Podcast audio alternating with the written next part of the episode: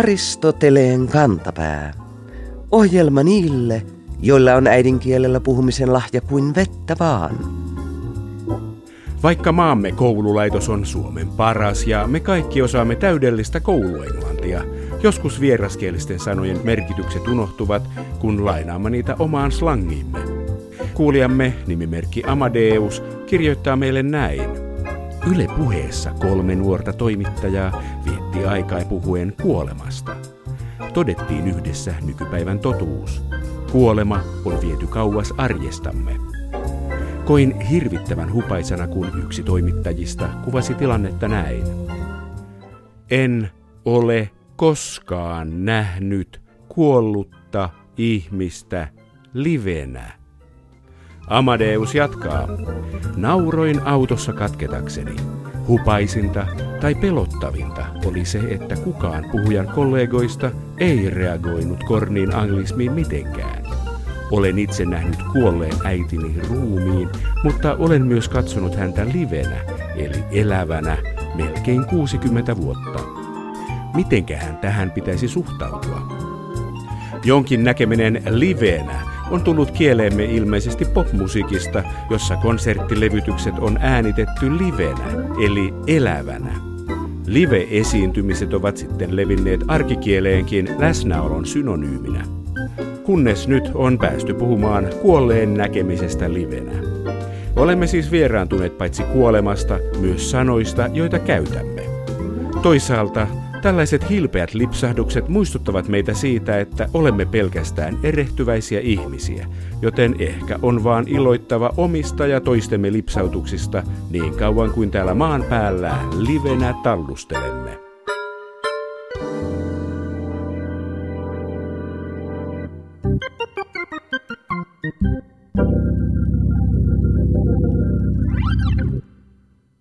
Me pidämme Aleksis Kiveä nykyään kansalliskirjailijana, mutta elinaikanaan hän ei kokenut suurempaa suosiota tai arvostusta. Saksassa kansalliskirjailijoillakin meni paremmin. Johann Wolfgang von Goethe oli paitsi tuottelias myös suosittu kirjailija. Eikä von Goethe ollut perhepiirinsä ainoa menestyskirjailija. Hänen vaimonsa veli, Christian August Vulpius, oli myös yksi aikansa suosituimpia kirjailijoita. Vulpiuksen laajan, noin 60 kirjaa käsittävän tuotannon suosituin kirja on Rosvoromaani. Tuo kirja ilmestyi Saksassa vuonna 1797 ja Suomessa vuonna 1949 Salama Simosen suomentamana nimellä Rinaldo Rinaldini, kuuluisa Rosvoromaani. Ruotsiksi tämä koko Eurooppa innostunut romaani käännettiin jo 1802 ja se levisi tietenkin myös Suomeen. Vulpiuksen kuuluisa rosvoromaani kuului myös aloittelevan kansalliskirjailijan Aleksis Kiven lukemistoon. 150 vuotta sitten Kivi julkaisi näytelmän Kantsio. Miksi se sijoittuu Italiaan? Vaikuttiko aikansa suosikkikirjallisuus Aleksis Kiven tuotantoon? Kun Rosvoromaani nyt 200 vuotta myöhemmin on korvautunut poliisisarjoilla, onko Kantsiossa jo rikoskertomusten aavistusta? Helsingin yliopiston kotimaisen kirjallisuuden professori Pirjo Lyytikäinen vastaa.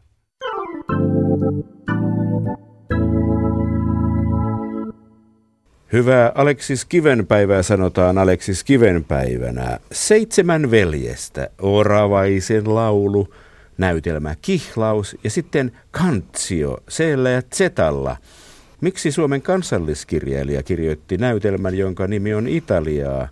Ehkä uutta ja erikoisempaa oli, että kirjailijat alkoivat kirjoittaa oman maansa kansasta ja luonnosta. Eli tämä ajatus kirjailijasta kansallisena äänenä on se uudempi asia. Vanhastaan kirjallisuudessa oli nimenomaan tällaisia näyttämöitä tapahtumille ja erityisesti tällaisille murhenäytelmille, jollainen kantsiokin on. Että ne sijoitettiin epämääräiseen, eksoottiseen paikkaan. Voitaisiin verrata Shakespearen, Romeon ja Julian Veronaan tätä italialaista aatelislinnaa, missä tämä kantsio tapahtuu ja joka on siis tämän aatelispojan kantsion oma kotilinna hän, hän aloitti kirjailijana suomalaisen kirjallisuuden seuran kilpailussa näytelmän ensimmäisellä versiolla ja tietysti suomalaisen kirjallisuuden seura haki nimenomaan tätä suomalaisuuden esittämistä ja sitä häneltä toivottiin myöhemminkin.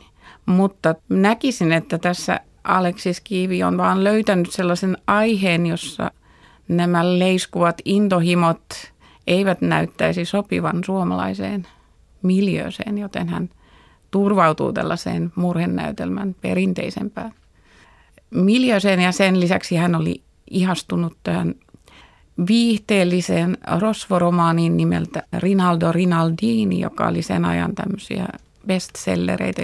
Eli häntä vain kiehtoi tällainen romanttinen intohimojen esittäminen ja hän halusi kokeilla varmastikin tällaista lajia myöskin.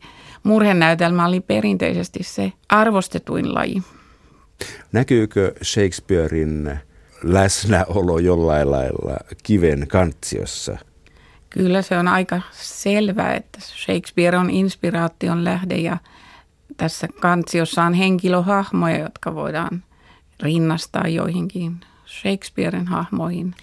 Erityisesti kantsion setä Varro on tällainen koominen elostelijahahmo, jonka kyseenalainen moraali ja innostus sodankäyntiin tuodaan esiin moneen kertaan. Ja hän muistuttaa etenkin Falstaff-nimistä hahmoa, joka esiintyy Shakespearen näytelmissä. Ja samoin se, että tässä näytelmässä on tällainen koomisten elementtien yhdistämistä tähän varsinaiseen tragediaan, niin sekin on Shakespearen tragedioille luonteenomainen piirre. Rinaldo Rinaldini, ryöväriromaani, jonka oli kirjoittanut Christian August Vulpius. Siinä Rinaldo Rinaldini seikkailee Italiassa hyvin vauhdikkaissa vaiheissa ja koko ajan miettii, että pitäisikö lopettaa nämä hommat ja sitten taas joku korsikkalainen kapteeni pääsee hänen jäljilleen ja, ja sitten taas mennään ja ihastutaan johonkin ja sitten taas unelmoidaan Aureliasta – joka oli nuori neito, joka valitsi luostarin. Oliko tämä ainoa rosvoromaani noihin aikoihin vai oliko se yleisempikin romaanivirtaus? Kotimaisen kirjallisuuden professori Pirjo Lyytikäinen. Se oli yleisempi virtaus esimerkiksi Walter Scottilla on romaani Rob Roy, jonka Kivi myös tunsi ja jossa maantierosvot ovat tärkeässä roolissa. Ja siis Kivellähän puhutaan näistä metsärosvoista – myös muissa teoksissa. Siihen viitataan Kullervossakin ja sitten tosiaan näytelmän muodossa rosvoaihetta käytti Friedrich Schiller näytelmässä, jonka nimikin oli Rosvot. Ja sehän oli Kivelle hyvinkin tuttu näytelmä. Kivi ei kuitenkaan itse päätynyt kirjoittamaan rosvoromaania.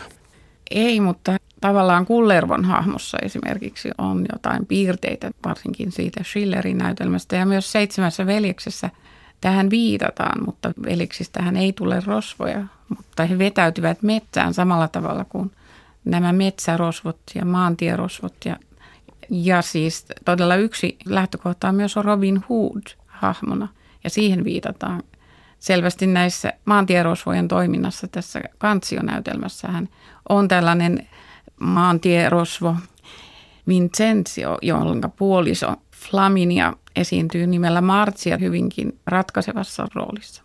Kantsio ja tämä julma ryöväri kuningatar Martsia ovat kansionäytelmän pääpari. Kantsio on siis aatelinen ja hänen isänsä, jonka ryöväri kuningatar Flaminia on ihan omakätisesti surmannut, esiintynyt ylimielisenä aatelisena. Ja Kantsio rakastuu isänsä murhaajaan. Aivan. Sen näytelmän keskeinen juonne on se, että katsojalle tai lukijalle heti paljastetaan Martsian eli Flaminian petollisuus ja hänen menneisyytensä. Sen sijaan Kantsio ei sitä tiedä. Martsian tietoisesti haluaa vietellä Kantsion, koska hän on pakomatkalla, hänen miehensä on surmattu. Hänellä ei ole mitään turvaa eikä omaisuutta. Kohdatessaan kansion hän tajuaa, että tässä on hänen mahdollisuutensa saada itselleen vaikutusvaltainen ja rikas suojelija.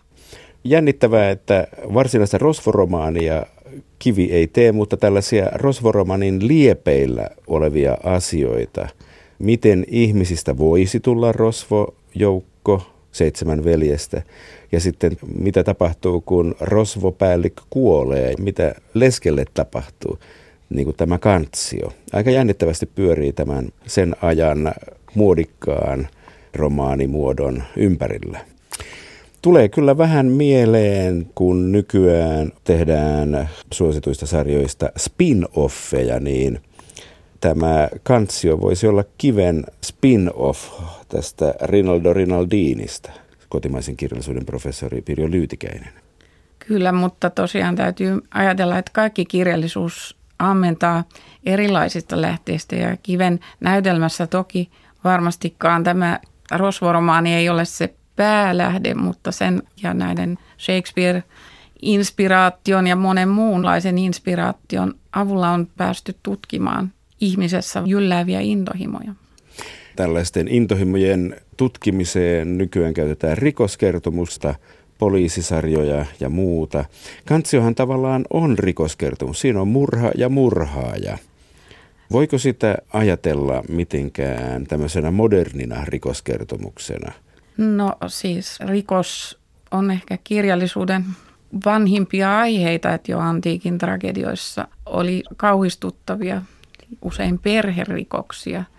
Ja siinä mielessä tämä traditio tässä kivenkin kantsiossa jatkuu ja se jatkuu todella meidän aikanamme monenlaisissa muodoissa, mutta ehkä tämä Dekkarin ja salapoliisin kirjallisuuden nousu, niin se on muuttanut monella tavalla tätä rikosten kuvaamista, eli se selvittämätön mysteeri, jota ei myöskään lukijalle tai katsojalle paljasteta heti, niin se syntyy 1800-luvulla, mutta se ei ehkä ollut vielä Suomessa kovinkaan tunnettua siinä vaiheessa, kun Kivi kirjoitti. Kantiossa on murha ja murhaaja, mutta siinä ei ole sitä etsivää. Ei, ja sitten todellakin katsojalle tai lukijalle on koko ajan selvää, kuka on rikollinen, ketkä ovat niitä hyviksiä. Ja Kantsio on tavallaan sekä rikollinen että uhri, koska hän sokaistuu. Hän on ennen muuta omien intohimojensa ja oman sokean rakkautensa uhri aluksi. Mutta siinä näytelmässä sitten todetaan, että yksi hairahdus ja rikos johtaa aina rikosten kierteeseen ja se on yksi kansion teema, että näitä rikoksia sitten vyöryy. Kansio tulee surmanneeksi myös ystävänsä Claudion, joka ainoana tietää jo näytelmän alussa, että kuka Martsia on. Ai ai. Tällä jos miettii nykyaikaisia poliisikertomuksen muotoja, Nordic Noireja ja muita, niin tämä noir-sana tuo mieleen film noirin 40-50-luvulla viljellyn tyylilajin, etenkin amerikkalaisessa elokuvassa, joka oli kyllä semmoista tuskaisaa melodraamaa. Aika monessa elokuvassa oli juuri tätä, että jos yhden rikoksen tekee, niin sitten se voi johtaa rikoksen polulle ja sitten oli myös tämmöisiä paatuneita naisia. Eikö tämä kantsi ole ihan film noir-aineesta, kotimaisen kirjallisuuden professori Pirjo Lyytikäinen? Kyllä, tässä mielessä ja tämä musta, musta kirjallisuus, jos, koska noira-sana tarkoittaa mustaa. Eli tämmöinen, missä on synkkää kauhua ja rikoksia, niin se todella on pitkään jo ammentanut myös kauhistuttavien naisten kuvastosta. Eli tämmöinen kohtalokas viettelevä nainen, joka sitten paljastuu pahaksi ja rikolliseksi ja paholaismaiseksi, niin se on jo vanhaa aineesta, mutta se saavuttaa aivan uuden suosion 1800-luvun lopulla, ensin romantiikassa ja sitten myöhemmin näissä dekadenteissa virtauksissa. Ja sitten se on jatkanut todella sitkeästi elämäänsä viide maailmassa ja elokuva otti tällaisen hahmon hyvin varhain omakseen. Mitä Martsiaan tulee, niin hän on tavallaan se katalysaattori, joka käynnistää koko sen mullistuksen, jota näytelmässä kuvataan ja kaikki nämä rikokset. Hänen tulonsa siihen pieneen piiriin on se laukaiseva tekijä, joka käynnistää tämän murhenäytelmän. Näytelmä avautuu sillä kohtauksella, jossa tämä Raakel ja Mariam ne keskustelevat ja odottavat kansiota palaavaksi, koska kansio on ollut merikoulussa. Hän pitkän ajan kuluttua palaa sinne kotilinnansa, jossa tämä uskollinen morsian ja uskollinen sisar, joka oikeastaan on toiminut koko ikänsä tämän pikkuveljensä äitihahmona, sillä äiti on kuollut kantsion synnytykseen. Joten tämä sisar on joutunut huolehtimaan tästä pikkuveljestään. Onko tämä tavallista ja tyypillistä, että naiset ovat näin keskeisesti toimijoita? Kotimaisen kirjallisuuden professori Pirjo Lyytikäinen. Ei se niin kovin tavallista ole ja eihän se edes kiven teoksissa ole yleistä. Kiven teoksista suurin osa on sellaisia, joissa on lähinnä miehiä. Mutta tässä todella on tämmöinen asetelma, jossa ovat nämä naiset vastakkain. Kansio ikään kuin jollain, jollain tasolla todellakin on koko ajan ikään kuin näiden naisten välissä. Eli kysymys on tavallaan velvollisuus ja hyveellisyys vastaan tunteet. Näin on ja tosiaan näytelmä on kiven tällainen moraliteetti myös tavallaan. Modernia rikoskertomusta usein kuvaillaan, että ne ovat yksi muoto kertomuksessa, jossa tavallinen ihminen joutuu epätavalliseen tilanteeseen. Kantsiossa tavallinen tilanne on tämmöinen aatelis perheen linnassa elely ja sitten siihen lyö särön kantsion kokema tunnemyrsky ja sille antautuminen. Aivan, ja sitten todellakin voi kysyä, että mitä on tavallisuus. Me usein ymmärretään se myöhemmän realismin valossa, eli tavalliset ihmiset ovat näitä arkielämän realistisia hahmoja. Mutta aikaisemman kirjallisuuden valossa, etenkään murhenäytelmässä, ei voinut esittää tavallisia ihmisiä. Murhenäytelmän valikoituja päähenkilöitä olivat korkea-arvoiset, ennen muuta aateliset hahmot. Mistä tämä johtuu, tämä tragedian ja aatelisten liitto? No tässä nyt joudutaan palaamaan sinne Aristoteleeseen, jonka runousopista kaikki tämä juontaa juurensa. Eli Aristoteleen mielestä tragediassa pitäisi kuvata sellaisia ihmisiä, joihin katsojat voivat samaistua ja katsojat olivat yläluokkaisia kreikkalaisia. Ja Aristoteles puhui paremmista ihmisistä, ja se aristos-sana tarkoittaa juuri parempaa jaloja. Mutta sitten myöhemmin se parempi siinä assosioitui pelkästään aristokratiaan. Ajatus oli, että paremmat ihmiset ja aristokratia tarkoittaa samaa asiaa.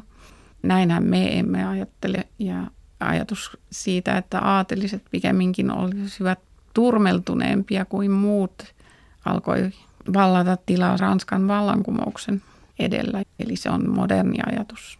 1800-luvun realismissa ajateltiin myös, että siis kuka tahansa ihminen voi olla traaginen ja myös työväenluokan kohtaloita kuvattiin erityisesti uranuurta ja Emil Zola Ranskassa 1800-luvulla kuvasi traagisesti työväenluokkaisten ihmisten kohtaloita. Voidaan kuvata traagisesti ketä tahansa. Se on yksi väylä, mikä on johtanut meidän tasa-arvoajatuksiimme myös. Aristoteleen kantapään yleisön osasto. Suomessa on saatu tänä vuonna hyvä omenasato lämpimän ja aurinkoisen kesän ansiosta. Siksi omenoita on riittänyt mehuksi asti. Mehua on puristettu omenoista ympäri Suomea mehuasemilla. Paimiolainen mehuasema mainostaa, että mehustaa kannattaa vauvasta vaariin – Tämähän kuulostaa jo siltä, että mehuasemalla mehustetaan muutakin kuin omenoita.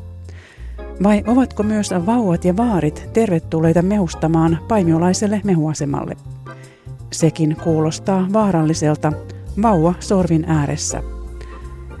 Onneksi mainoksesta käy ilmi, että mehuaseman henkilökunta on aina paikalla ja toteuttaa omenoiden mehustuksen. Aristoteleen kantapää huokaisee helpotuksesta ja toteaa, että Mehuasema on mehustanut hienosti mainostaan kielikuvalla vauvasta vaariin tarkoittamaan, että kaikkien kannattaa nyt tehdä omenoista mehua.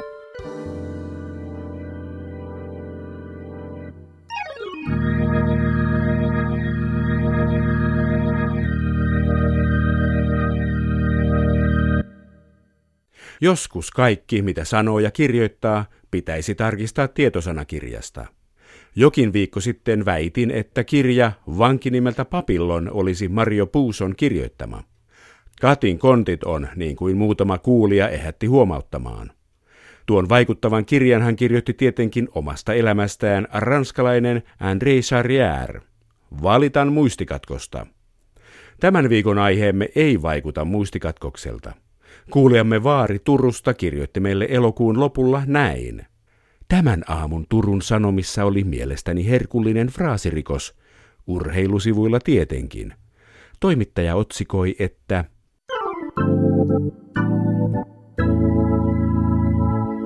Viikon fraasirikos. Maajoukkueessa näkyy Eskon puumerkki. Vaari Turusta jatkaa. Tekstistä käy ilmi, että lentopallojoukkueessa vaikuttaa pelaaja nimeltään Mikko Esko.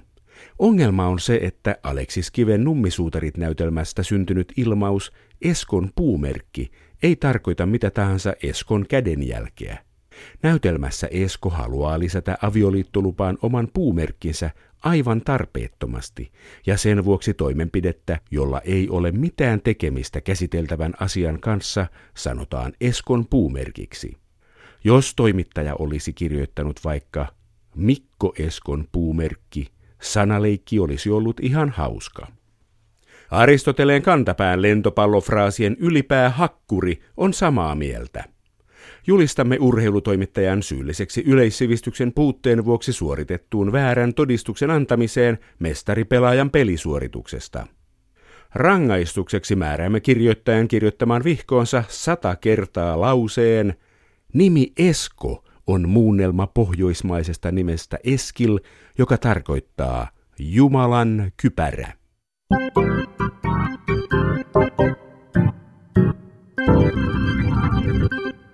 Viikon sitaattivinkki. Ensin älykkäät päätelaitteet veivät turmion paperiteollisuuden. Nyt tuhon partaalla on kansalaisten ja etenkin nuorten lukuhalu ja lukutaito. Tämä ei ole jäänyt huomaamatta kotimaisten kielten keskuksessa kotuksessakaan, jonka kielitoimiston sanakirjan toimitus on valinnut syyskuun sanaksi sanan lukuhaaste. Näin toimitus tuumaa sanasta. Syyskuun kahdeksantena päivänä vietettiin kansainvälistä lukutaitopäivää. Suomessa on totuttu rehentelemään kansalaisten erinomaisilla lukutaidoilla ja esimerkiksi PISA-tutkimusten mukaan suomalaisnuoret ovatkin mestarilukijoita. Henkseleiden paukutteluun ei kuitenkaan ole aihetta, sillä nuorten lukutaidon on viime vuosina todettu heikentyneen yhtä jalkaa lukuinnon laantumisen kanssa. Lisäksi Suomessakin on koko joukko aikuisia, joiden lukutaito ei ole nykyarjen vaatimusten tasalla. Hyvä tapa sytyttää lukukipinä on tarttua lukuhaasteeseen. Sen avulla on helppo löytää uutta luettavaa ja motivoida itsensä lukuharrastuksen pariin. Yleensä erilaisten lukuhaasteiden perusajatuksena on lukea mahdollisimman paljon erilaisia kirjoja tietyn ajan kuluessa. Lukuhaasteeseen kuuluvia kirjoja ei ole nimetty etukäteen, vaan ne voi valita itse haastessa annettujen vinkkien mukaan, kuten kirjan nimessä on vain yksi sana, kirjasta on tehty elokuva tai kirja on julkaistu syntymävuonnasi. Hyvä idea! Kaikki haasteet, jotka eivät johda lukemaan tiilenpäitä, ovat hyvästä.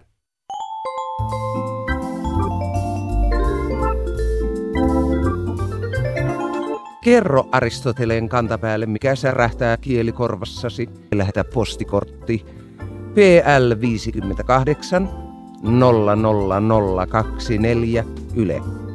Aristoteleen kantapää selvittää, mistä kenkä puristaa.